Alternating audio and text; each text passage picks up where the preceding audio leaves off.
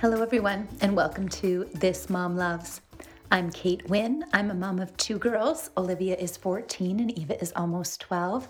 I am a kindergarten teacher, currently uh, working with my ECE partner to help my kindergarten students learn from home during the COVID 19 epidemic.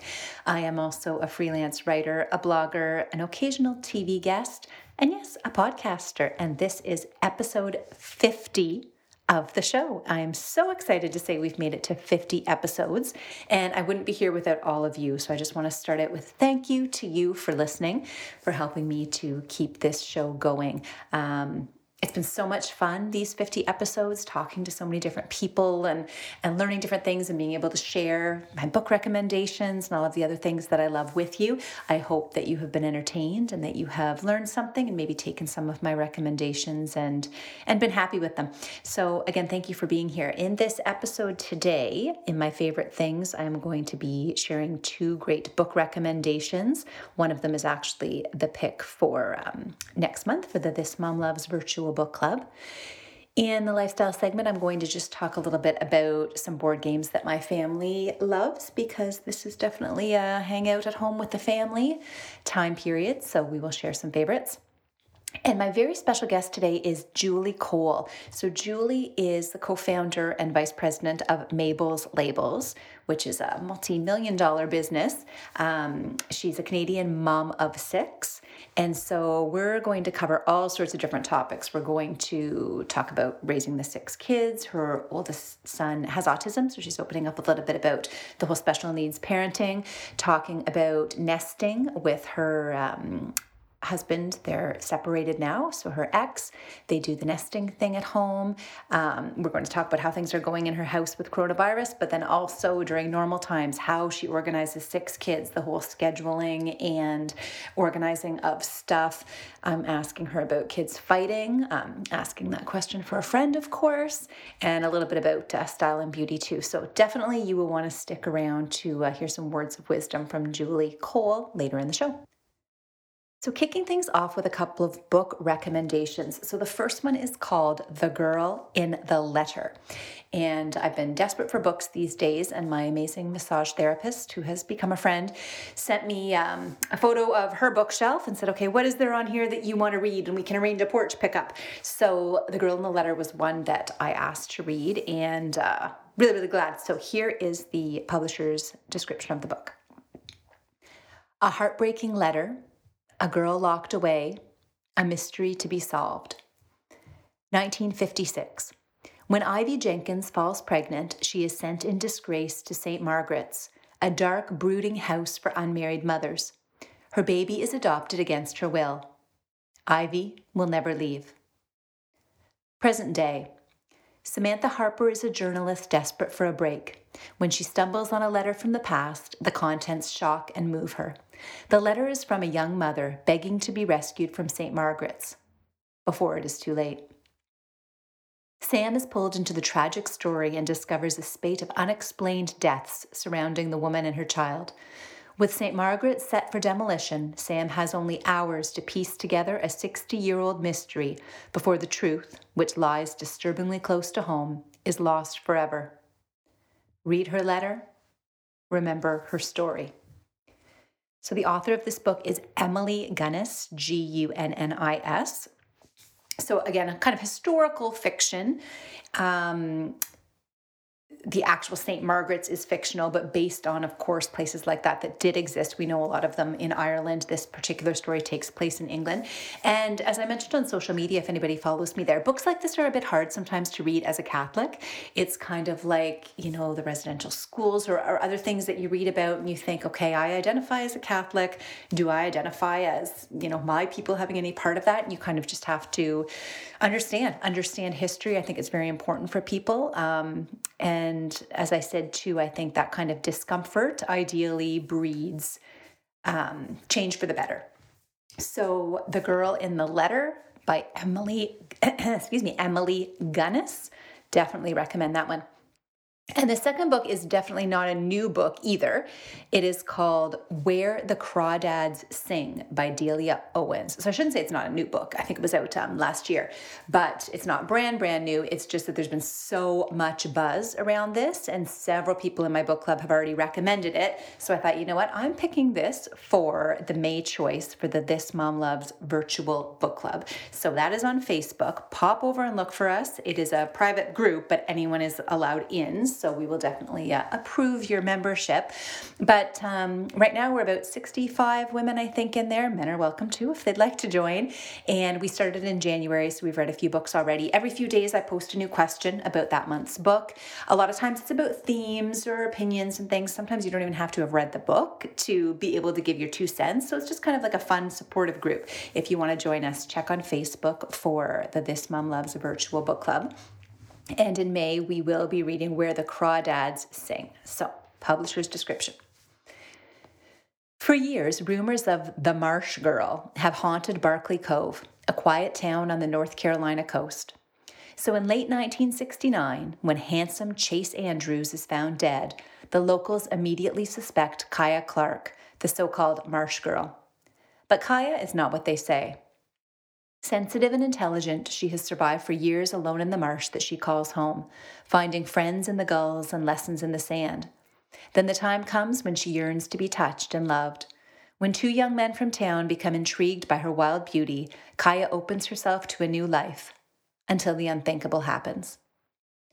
Where the Crawdads Sing is at once an exquisite ode to the natural world, a heartbreaking coming of age story, and a surprising tale of possible murder. Owens reminds us that we are forever shaped by the children we once were, and that we are all subject to the beautiful and violent secrets that nature keeps. So, I think beautiful is a good word to describe it. I mean, so descriptive. Everything about the North Carolina marsh. Obviously, you can tell Delia Owens has some sort of background knowing um, how all the living things in that area of, of, of the states, how they all um, live and move and and work together. So tons of description in that regard, but even just the character, the story of Kya basically being abandoned um, eventually by her family and living alone in the marsh, how she kind of gets educated, what happens from there. It's a really, really fascinating story. And then, of course, the murder mystery aspect. Was he murdered? Did she have anything to do with it? Was it connected to her in some way? And um, we do get somewhat of, a, somewhat of an answer by the end. So excellent book. I'm really excited to share that with my book club in May and to uh, to discuss it because there's so much there to talk about. So, Where the Crawdads Sing by Delia Owens. If you are looking for me on social media, you can find me on Twitter and Facebook at This Mom Loves, on Instagram at Kate This Mom Loves. That's where I am the most active. I think everyone has their own favorite social media platform, and Instagram is definitely where I I keep up. Not only do I post things, but I, I kind of keep up with who I follow as well. I find Twitter and Facebook, I can never quite get caught up or know if I'm through everything. Um, so Instagram is my, my main place, but I post regularly on Twitter and Facebook too. So if that's where you are, please come and find me. Say hello, let me know that you listen to the podcast. I'd love to follow you back and uh, find out more about you as well. My website is thismomloves.ca, so that's where you can find my blog. And there's also a menu at the top if you're looking for any of my print articles, TV appearances, any other media. I've done a lot of fun things lately that uh, I'll probably be able to share in a future episode. But because of the whole learning from home going on, um, I've been interviewed or given quotes for some pretty cool uh, publications, um, some different outlets. So I will be sharing those later too. But they also go in the media section on my website. There are interviews that I have done interviewing other well known people. I call those my mom reviews. You can find them on there too. And also, there's a spot to connect if you want to work with me, any sort of partnership, or uh, just reach out. All of that is at thismomloves.ca. In the lifestyle segment today, just quickly want to talk about board games. So, I don't know if you're anything like me as a mom, but some board games just make me want to stick a fork into my eye. I can't just sit for hours with a board game with so many pieces and rules and all of that stuff. And I mean, I'm a very focused person, but uh, I just can't do it. So, I mean, the game of life, Monopoly, something like that, those are more special occasion. I mean, amazing games, don't get me wrong, but more special occasion around our house. We like to pick games usually that we can play kind of while we're eating dinner together or um, maybe for a little while in the evening. So, a few of our favorites, um, mostly classics. We love Trouble. Trouble is honestly, you can start playing it from a really, really young age. Um, the kids love the little Pop-O-Matic in the middle, and we play it like while we're eating or while we're doing something else, just to enjoy enjoy a game. Clue is probably the most um, involved one on the list that I'm sharing today, but the girls really love that. Um, and Jenga. So Jenga is something totally different, obviously, because it's the stacking of the blocks, and then you pull the blocks out, and then you sing the song from the commercial from 30 years ago when you were a kid, and your kids roll their eyes at you, and it's fun every time. But and so Jenga is another one you can start at a very young age because you just kind of get kids wherever they are, and and they jump in and do their best.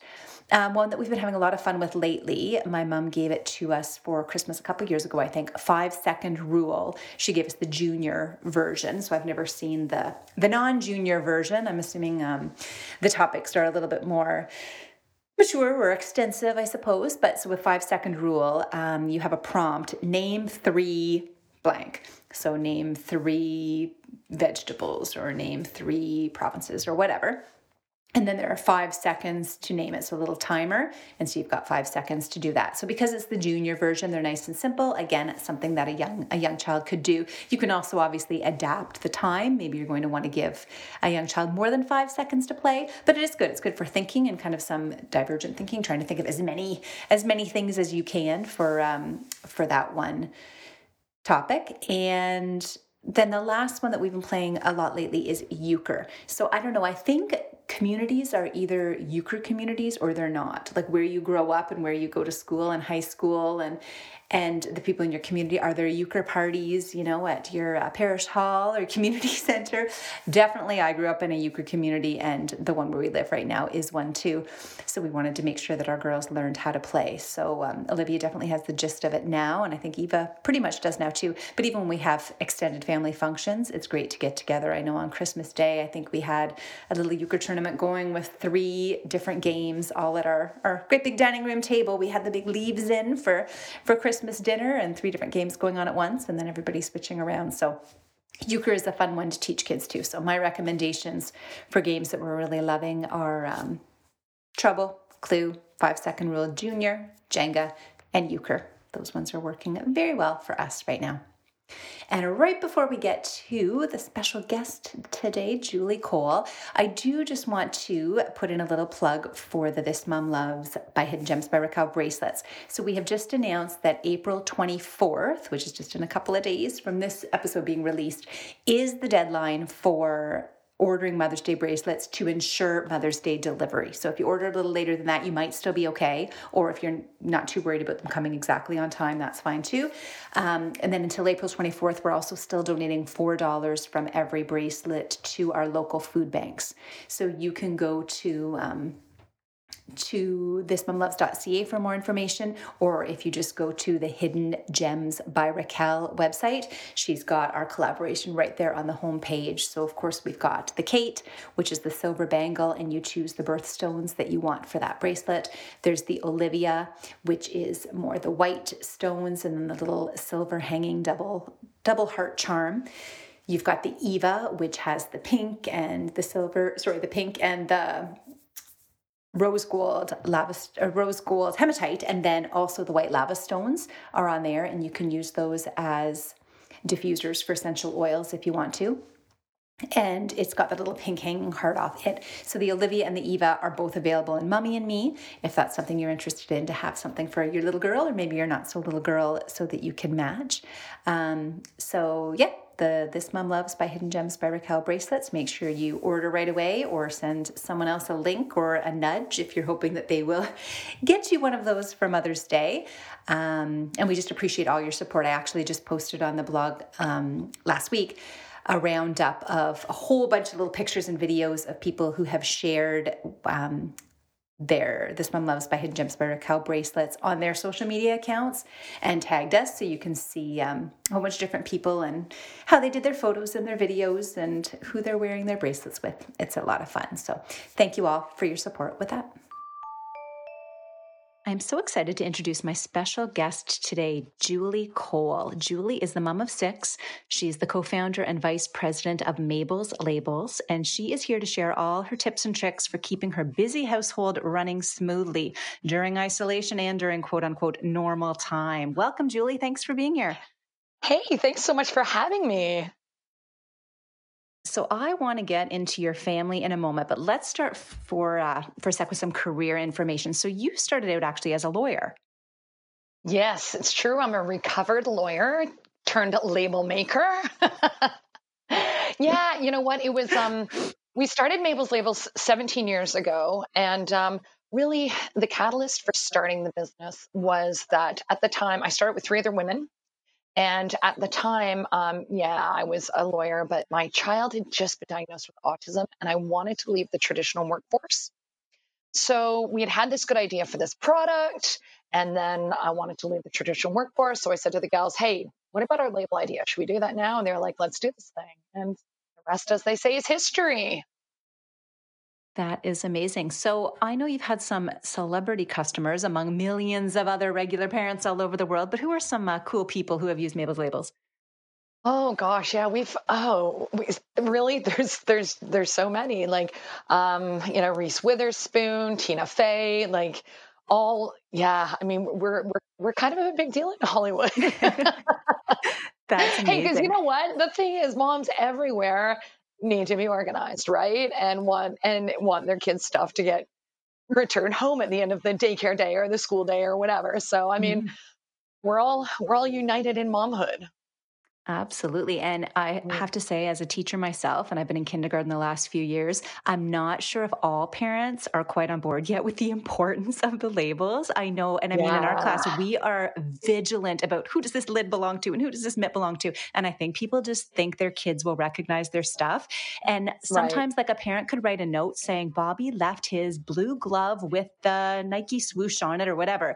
And I try to mm. give it back to Bobby. Nope, that's not mine. That's not mine. That's not- right they oh, really just so don't know. Funny. So yes, just a little plug on the teacher end of things. Get yourself some Mabel's labels once we ever get back to school and daycare and everywhere else. Teachers, teachers are our greatest supporters because, like you say, I mean, you've got a you know a whole classroom of kindergartners, and you just don't know what is going where, and and also especially in these times, um, and I think parents will be a little more aware about, you know, not wanting germy mix ups. You know, if mm-hmm. their kids got their name on their water bottle, then little Johnny isn't going to be drinking from little Allison's water bottle, right? So I think, um, I think parents are going to be a lot more mindful after we come out of the other end of this, right?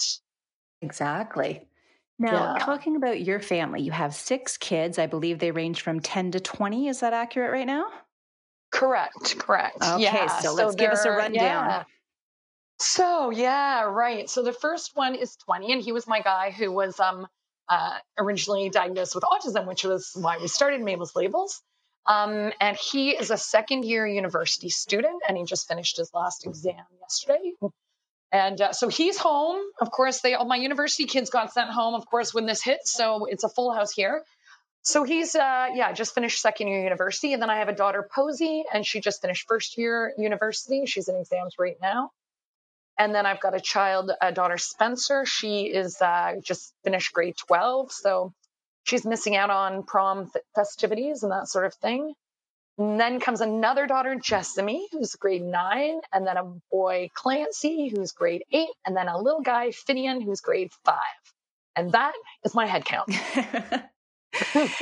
now, when we were confirming some details for this interview, you did share with me that you and your husband um, have separated, and you said that you're doing the nesting form of co parenting. And you also right. agreed to open up a little bit about this today, which I'm thankful for. How does that work? Yeah, uh, it works really well for us. So yeah, so we've been separated for quite a few years now. Um, but we co-parent like absolute champs and i love daddy so much and he's such a good dad and such a great co-parent um, so we're very lucky in that we're really good friends. Um, and everyone always asks, "Is it the kid? Was it having so many kids that made it end?" And it was never that. We could do the kid thing over and over and over again. No problems there. Um, so we decided with uh, to make it as least disruptive on the kids, we would keep them in the home. And then what we do is we we call it it's called nesting, and it's where the parents kind of fly in and fly out. So the kids stay in the nest, and then the parents um, you know, I'm here four nights a week and he's here three nights a week. But also because we're such good co-parents, really, even on his like nights or whatever, like he has to leave early for work. So I'll come home and get the kids ready for school and off the, out the door. And then I'm here when they get home because he does get home just from work till late. So we're very, I mean, we, we both see the kids all the time pretty much. So it's worked out really well. And from the kids' perspective, they're like, we haven't noticed any changes. but I, I, know this is not something it takes it takes a very special couple i know to be able to do this. I'm sure any of you who are out there listening and have gone through you know a, a marriage ending you're probably like i can never do that with my husband and i, I hear that. So it, it is a very unique situation. Uh, but I think when you go and have six kids with somebody, you there's a great level of loyalty and trust and and uh, and you know communication. So we were able to do it. And as we are recording this, we are in the middle of the COVID 19 stay at home um, situation. So, what are things like at your house right now in terms of, you know, kids doing schoolwork and you trying to work and all of that stuff? Right. Yeah, it's um it's pretty crazy. The um the bigger kids uh, you know, with their university exams, um, one of them is very uh, diligent and likes and studies very hard. So we need to, needed to ensure that she had a very private uh, space so that she wasn't interrupted. Um, everybody's really managing their own homeschooling. Like they can, I am so lucky, like the ages they are, honestly, like if this had happened, you know, years ago, like I, my kids are close in age, right? Like when I had my fifth baby, my oldest child was six. If we had gone into COVID lockdown then, I would have lost it. Like, are you mamas out there who have little ones getting underfoot? I don't know my only like sanity saver in those days was to get out of the house every day with them. Mm-hmm. Like we were always going places, activities. I found it more work to stay home than I did to pack them all up and go somewhere. That was, I'm just a goer like that. So I would be having a really hard time. So I am lucky right now, the ages they are. And um, I will say though, my 10 year old will be the death of me. He, he does have ADHD and homeschooling him has been very hard on me because uh, he's that kid who needs somebody on him all the time. Like he needs, you know, my other kids will be like, okay, well, I'll just go online and see what my teacher said to do, and then I'll do it. Whereas you need to be beside him.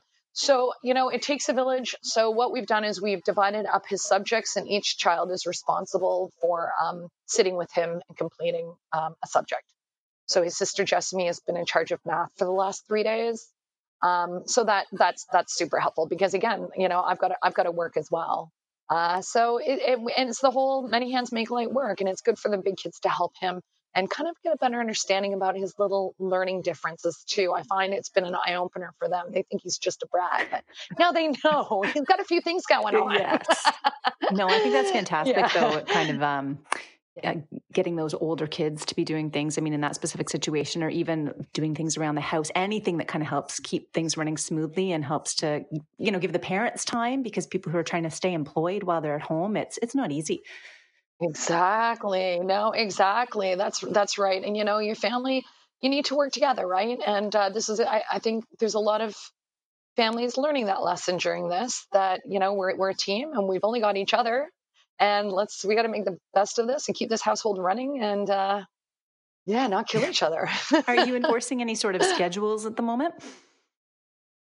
Um, so before all the online schooling happened, I was doing, I did have a schedule just because I find that my kids um, do operate better with a little bit of a schedule. Um, so I did have, you know, s- certain times where it was like academic work, certain times where they could do um, non-academic work, uh, go outside, you know, do a board game. Like I have had a little daily schedule. Um, like I said, my kids always function best with that, and so do I because I know then what to expect in the day and when I can work around uh, that schedule.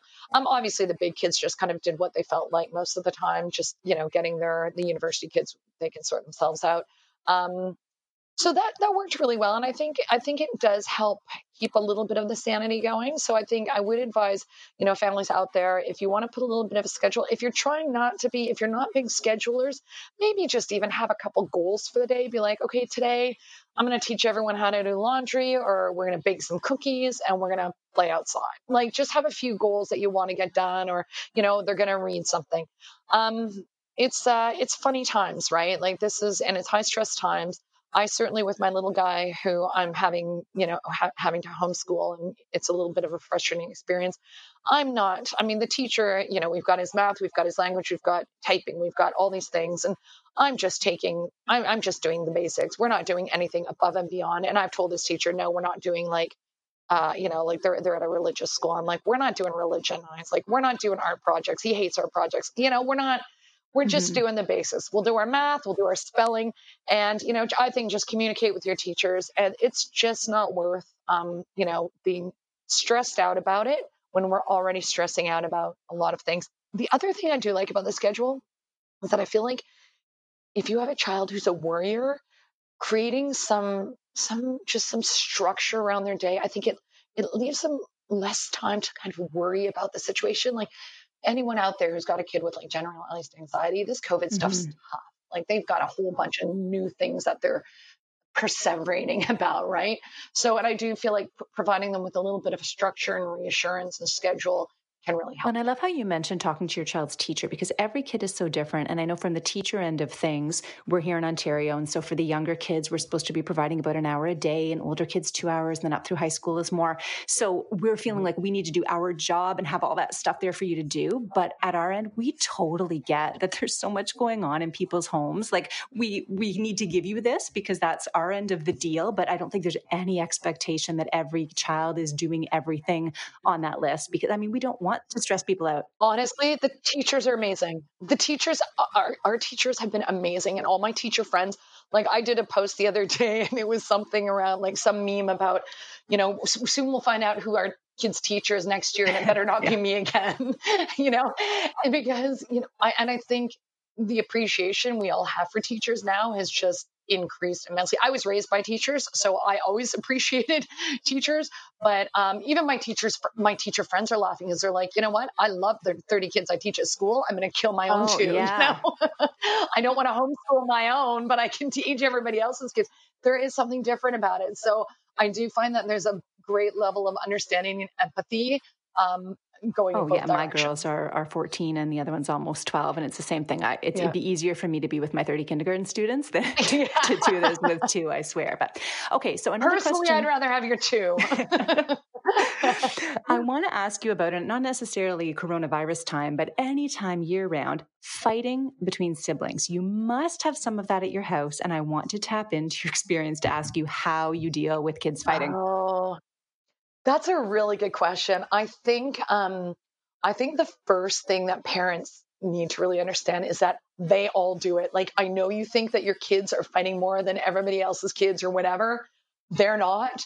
All of the they're all terrible about bickering. And my kids, they like to police each other. They like to report on each other. Like they, the number of times I say MYOB a day around here.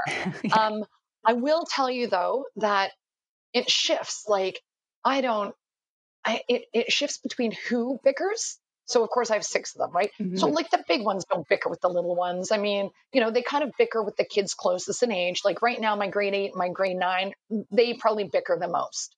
Um, but I can tell you probably in a year, they, that'll probably stop. Like my, my teenagers, they don't bicker at all. Like they just sit around and, and laugh and have so much fun together. So you will get through it. The only, I do have boundaries um, around the fighting. I, I, really believe in fighting fair. I'm, I'm fine with them if they want to bicker or whatever. Sometimes I don't want to hear it. So I'm like, just guys, if you're going to continue with this, take it down the basement because I just don't want to hear it. And I'm not going to jump in and solve all their problems for them. Um, uh, I, I do like them to work it out, but you know, if, if it's getting ridiculous, I'll, I'll be like, guys, you know what? You got to cool it. This is ridiculous. Like, or if you want, like I said, if you want to carry on, take it elsewhere because we don't want to hear it. It's very profoundly irritating to listen to kids bicker.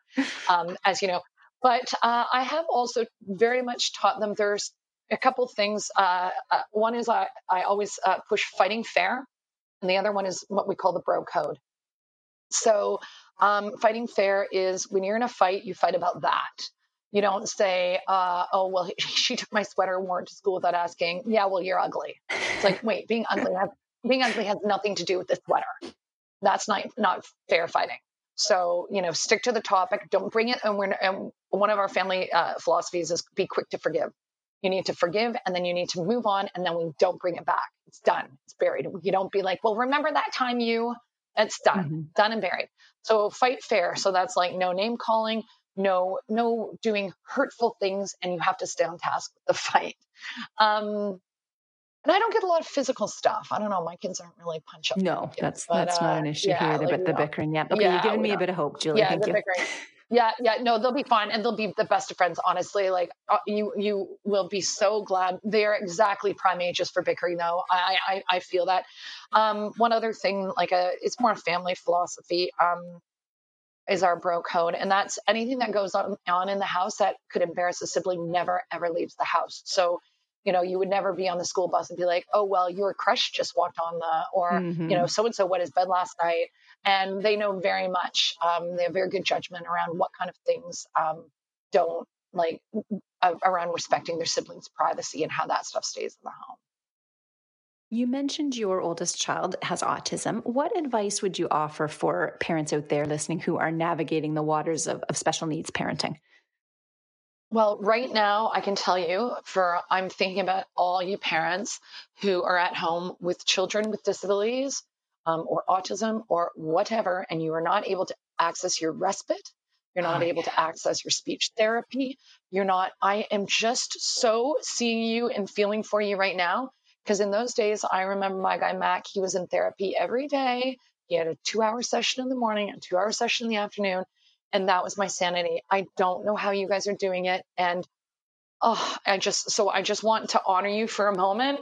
Um, you have no help. And I know a friend whose uh, child has um, cerebral palsy, and now the camp he usually goes to is not going to happen this summer. She usually, literally gets one week a year that she's not doing full caregiving of this child, and she's just lost that too. I, I just, it's yeah. Anyway so when this all ends i mean now is a great time to be if you're just new to a diagnosis. Uh, what's great now that wasn't around in my day was like there's great facebook groups. You can connect with other parents online. There's so much to read. Um, but my real advice would be as soon as this is over get all the help and therapy that you can um, my son was a very very great responder to applied behavior analysis, mm-hmm. which is a kind of therapy. And uh, that has led to, and I went hard. I mean, I was doing 40 hours a week. All my family had required reading. Everybody had to know what was on his goals list so that they could work towards them. I ran it like a full time job myself. Um, uh, and I just, I, just feel like now, like he's 20 and like I said, he's finished. He lives away. He goes to the University of Guelph. He lives away from home. He's got loads of friends. He was in Africa last summer doing aid work. He has his driver's license. He plays hockey. He has a black belt. He's a lifeguard. He's he's just got such a full life, and he's such an amazing big brother. And honestly, I just think I, wonder what he would look like in a parallel u- universe if I hadn't done all that early intervention when he was mm-hmm. three, and uh, and then kept on. And honestly, like I, it's so expensive. I mean, there are government programs and things like that, but whatever you have to do to fund it, you just like beg, borrow, steal, remortgage your house because you just want the best outcome. I always said, I really, I love all my children, but I really, really want to suffer from empty nest syndrome one day. Yeah. Yeah. So basically, my goal was to do what I could so that he'd eventually leave me. Yeah. and that's, you know, that's, that's, and that's what we're getting. So, you know, I, I'm so proud of how Mabel's has gone in the last 17 years. And I think about Mac and how he kind of was the catalyst mm-hmm. for it. And I look at him and, you know, I, um, I always say, like, uh on my deathbed, I will say he's my life's greatest achievement, and the other five are okay too. now, in terms of organization, having six kids, I mean, a lot of stuff's digital now, but even just the, the, paperwork and the forms and the mail and all that stuff that comes through a house. How have you, over the years, organized all of that stuff? Because I know that's a big question from moms. Right. So I um I changed my house from like sort of a tradition, the traditional rooms to suit instead our big family. So I, all my children have a cubby, and that's where all their schoolwork and and and paperwork would go. So I would, they would come home, put their stuff in there, and then I could go through it. And because, as you know, as a teacher, the forms, my goodness, the forms mm-hmm. times six. Um, I also converted, uh, we don't have a dining room, we have a children's study. So that's where I could have them all study and I could just walk around and help anyone who needed homework. Um, I also, I thought this was actually just a work of genius. When they were all young, I um, I hired a um, a homework helper. So I had a kid who was maybe I don't know, she was grade nine or ten, whatever. They were all in grade like kindergarten, one, two, whatever. And Miss Nicole would come around and be like, "Okay, gang, homework time," and they'd all sit in the children's study and I was able then to get dinner on or feed a baby. I mean, because remember, I always had all those babies too, right? yeah. So it was very hard to be sitting down and helping with learning when you're breastfeeding and you got a toddler pulling at you and all the rest of it. So, um, so getting a home- homework helper was a really, really wise investment um, at that time. So I would say make sure everything has a home. So paperwork, you know where that lives. I'm a, again big fan of schedules. I've got a whiteboard and kids are color coded on it, which activities are where, um, you know, hockey, dance, everything's on the schedule. And I also have that there so that the kids can see the visual of what their activities are so that they can get themselves ready and make sure their dance bag is ready or their hockey bag is in the car and that sort of thing. I tried to, I tried to raise them very, um, so that they're very independent. I, I never do for them what, what they can do for themselves there are six of them. I mean, I, I had to train them. I had to make them independent because I just, I just couldn't go around and tie everyone's shoelace. like I just, they had to learn how to do it at a young age, right? So th- there's, there's just a lot of practicality that's come around from our organization and our scheduling. And how do you handle all this stuff? I mean, uh, you're kind of moving out of the toy phase, but you know, when you had yeah. toys and clothes and sports gear, because obviously you want to keep the hand me downs for the kids who are coming next, but then the ones right. who are done, you got to get rid of the stuff. Did you have systems for that? How did that work? Yeah, I did. I had, um, I, I had, uh, you know, um, big plastic boxes that I used and of course labeled, of course. Um, by you know sizes. I also tried not to have too much. I found like you know my kids don't need my three daughters share a bedroom. They, our house actually has two master bedrooms which works great. Mm-hmm. so hmm. the girls are in the one master bedroom so they have an ensuite. So uh, you know they have a couple drawers each and that's enough. We do laundry every day because there's so many people so we don't need a whole lot of clothes. Um, and plus they were all in school uniforms uh, still are you know the ones who are uh, in not away at university of course. Um, so I was, uh, yes, I was, I was organized around that stuff. I um, I, I am also, I try not to be sentimental about the other stuff that comes in, like you know all their um their crafts and their and their artwork. Sorry, kindergarten teacher, but it hits my recycling box so fast. oh my gosh, you don't have to tell I me. Uh, yeah, right. So I mean, it comes in the house. Like obviously, I'll keep one or two little things that's particularly sentimental, but generally speaking, like, you know what? Hey guys, this is beautiful, but it's it's got to go. Like mm-hmm. we just cannot hold on to all of this stuff, right? Um, and I do tell friends who have a problem hoarding their kids' artwork just to start a file on their computers and take a picture of it and put it in the file. It's far more space um, efficient. And here's the thing too, like I find my own mom every time I see her, she's giving me another box. Here, Julie, here's a box of your crap. And I'm like, oh, great, my grade three report card, just what I need. So I feel like the longer you hold on to stuff, sometimes the harder it is to get rid of. So I feel like if I just kind of get rid of this stuff now, I'm saving handing these boxes over to my kids when they're old. I don't want them. Like, yeah. I won't want them. And they won't want them either. So why? Like, space is more valuable often than the stuff you keep in it. so um, yeah, I just say be be be a little bit ruthless and with the toys and i mean for me now it's the the clothes like you know the kids my teenagers your girls might be the same. Do they love hoodies? Like yes. how many hoodies do these kids need? And how many roots track pants? Like yeah. so i try to if um you know if one brings something in i try to do the one in three out whether it was with toys when they were younger or whether it's with hoodies now. But you know when something is entering the house it doesn't just get added to the pile of stuff then something's also got to leave. Mm-hmm. Yeah, and I love how you mentioned putting things on the computer because we did that a couple years ago. One summer, we got everything out and we just made Google Drive folders for Love the it. girls. Like one is called Brilliant. Olivia Souvenirs, Eva Souvenirs, and I just gave them the iPad Awesome. and said, "Take a picture of anything you want to keep," and then just upload Brilliant, it that. And then the, we recycled and recycled and, rec- and I mean, some things like if it's just one piece of paper, that's not a Of big course. deal. But the dioramas, like, no, we're not keeping the Mhm. 3D diorama. Take a picture to remember it by, and off it goes. Exactly, exactly. The dioramas, good point. and all the science fair projects too. Mhm. Oh, Yeah, we can remember it in a photo. board. Yeah, exactly, exactly. And like, really, do we want to remember?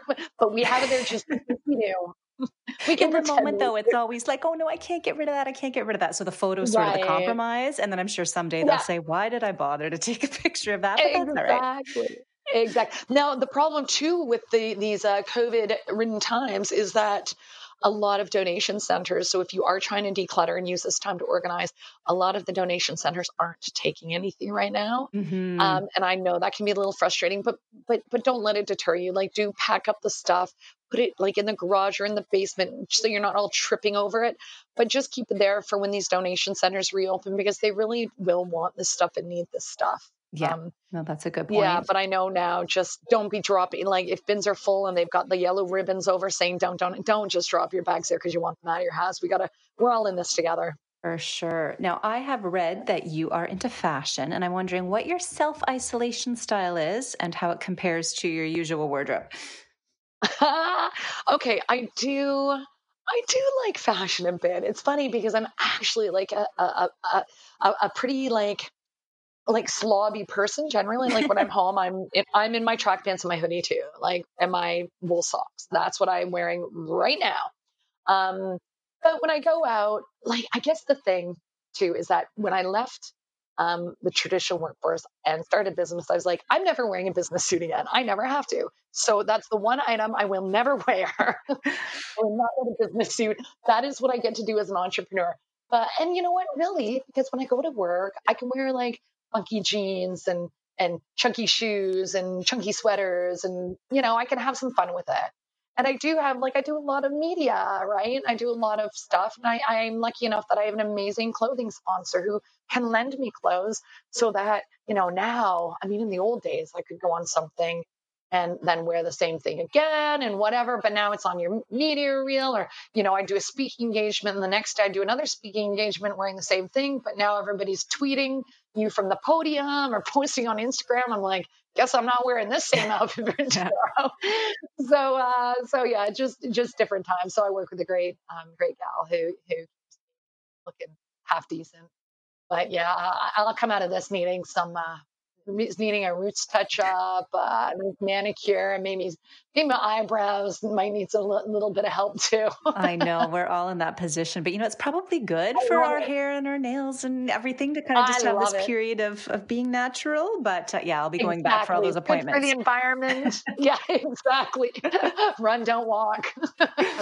So, my last question for you is Do you have a This Mom Loves or a favorite thing to share with listeners?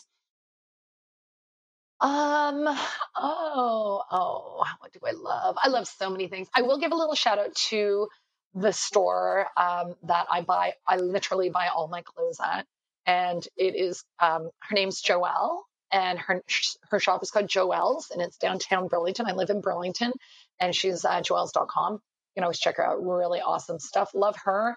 I wouldn't uh, mind also giving a shout out to an author friend of mine, Karma Brown. Yes.